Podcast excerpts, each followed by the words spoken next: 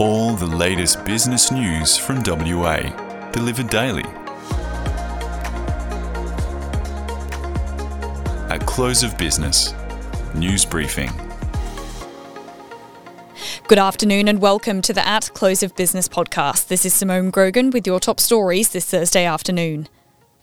Fortescue Metals Group has marked its 20 year anniversary by changing its branding to Fortescue, while its green energy arm has acquired the owner of a proposed green hydrogen project in the US. Under the branding changes, Fortescue will operate with two divisions, being Fortescue Metals and Fortescue Future Industries. Its six member leadership team includes Fiona Hick as Chief Executive of the metals business and Mark Hutchinson as Chief Executive of FFI. Both will continue to report to Executive Chairman and major shareholder Andrew Forrest. Meanwhile, Mr. Hutchinson announced announced today that the group was investing $35 million to acquire a 100% interest in Phoenix Hydrogen Hub. This is the group's first major investment in the US following the passage of the Inflation Reduction Act, which provides large subsidies to new projects in sectors like critical minerals and green energy.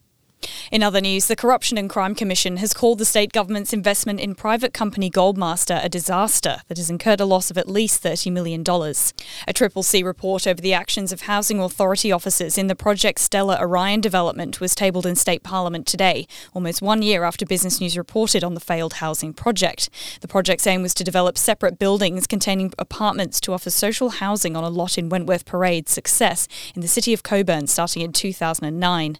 The third stage of the project was financed with the help of the Housing Authority's investment in a private company named Goldmaster Enterprises. In August, Business News reported that the state government planned to wind up Goldmaster and its land holdings. And lastly, Mineral Resources has abandoned plans to put $1 billion towards developing lithium chemical plants in China, instead of firming intentions to build its own on home soil. The Chris Ellison led miner updated the market on Thursday morning, advising it would not invest any further in downstream investments planned with US lithium giant Albemarle. Under the previous agreement, MinRes was to buy a 50% stake in two refineries being developed in China by its joint venture partner. The changes announced today come as what's being branded as a simplified agreement between the pair in an evolving lithium market. It also represents a geographical shift in the direction of MinRes's lithium business, with the company saying it plans to table a preliminary study for a lithium battery chemicals plant in Australia before the end of the calendar year. Mr. Ellison has been vocal in the past about what he believes is a lack of government investment support for processing critical minerals domestically. In its statement today, MinRes said its preference was to build downstream capacity in Australia if the project economics delivered value. And that's all from me this afternoon. You can read more on these headlines at businessnews.com.au. Coming up next on the podcast, Mark Beyer and Jack McGinn discuss how a small Rotary Club in suburban Perth has had a big impact on an international medical charity. Want to reach the 1% of people who make 80% of business decisions in Western Australia?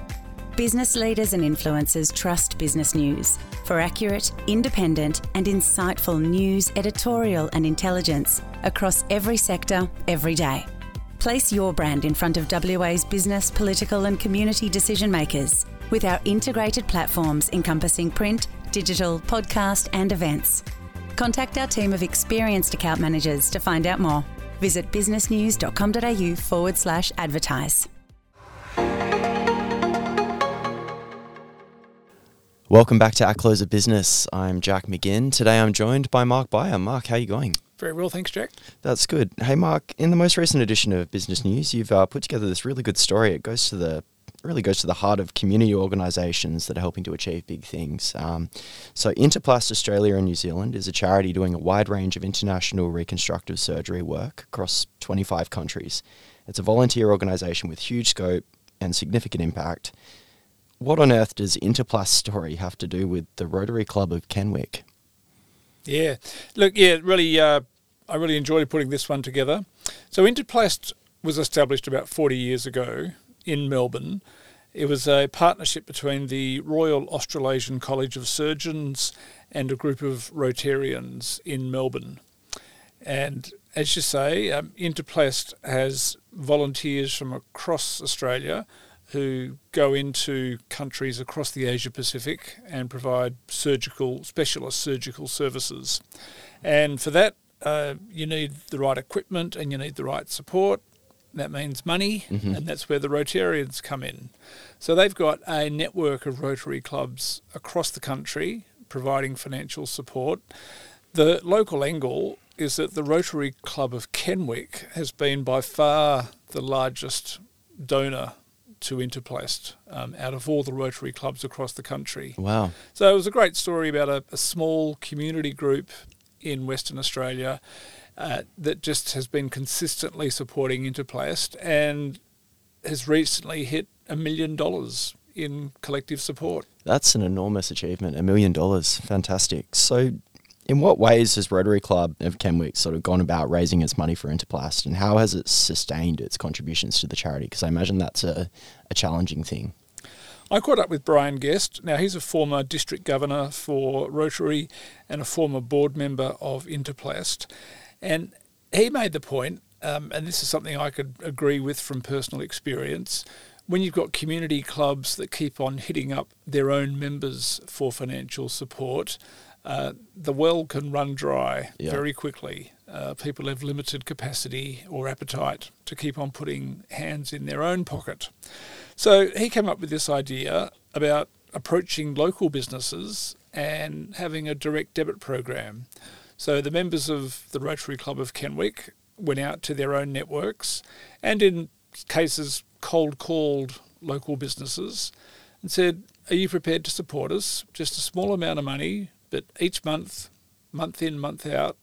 And that had a lot of success. They signed up about 100 businesses initially. And then the other critical part of it is that they've stayed in touch with all those businesses. They invite them to an event every year. They keep them updated with how their money is being used by Interplast. And they've had a remarkable level of uh, continuity and support. So, of those original 100, uh, 16 years later, there's still about 60 of those businesses that are continuing to donate. Uh, that's really unusual to see people stick at it for that long. Um, and there's a whole bunch of other new businesses that have come along in the interim. Yeah, it's a it's a, a fantastic hit rate, and I suppose that communication angle is really important when you are asking people for donations and for money towards a cause. So I understand there's uh, some changes up ahead for Rotary Kenwick, which is a little bit surprising given the impact that it's had. It it seems that it's actually about to disappear. What's the situation at play there? Yeah, in fact, it has just changed. So the number of people in the club has diminished over the years. So there's been a merger between the Rotary clubs at Kenwick and Canning, and they formed a new entity called Rotary Canning River. Right. Uh, Brian tells me that'll have about 25 members to start with, and he thinks that's a pretty good number. It sort of gives them a solid base, um, and he's hopefully they can do bigger and better things in future. So it could actually expand their reach a little bit in terms of what they might be able to do for Interplast. Yeah, and it just shows too, these aren't huge organisations with large numbers of people. Um, and, and again, drawing on my own experience, uh, with any community organisation, there's usually a handful of people that really drive it. You know, the ones that get uh, heavily involved um, and, and keep things happening and, and I guess motivate and, and provide the opportunity for other members to contribute. Mm, definitely.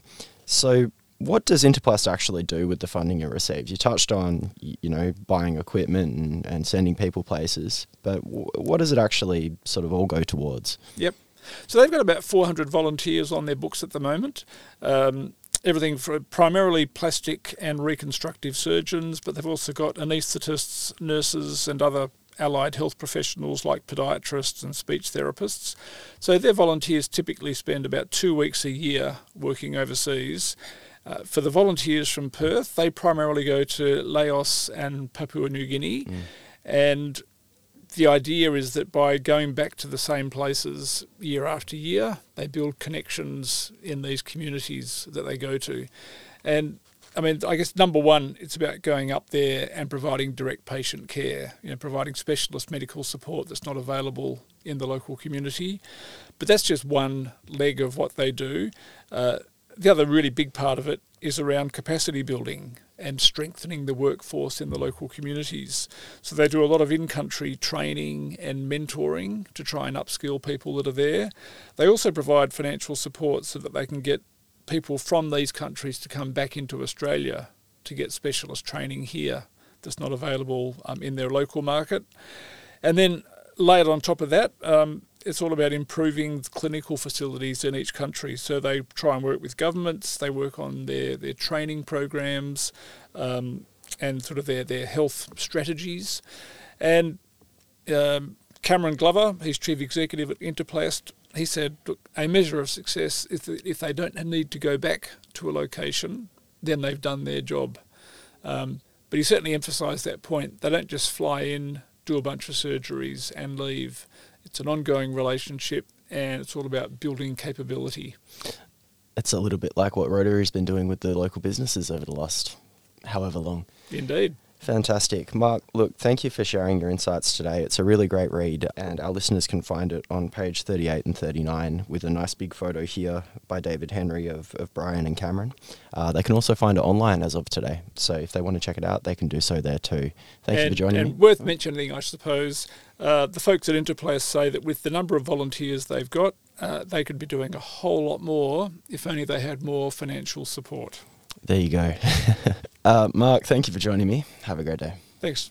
The latest business news delivered daily. Subscribe and rate the show wherever you listen to your podcasts. For all the latest business news, visit businessnews.com.au.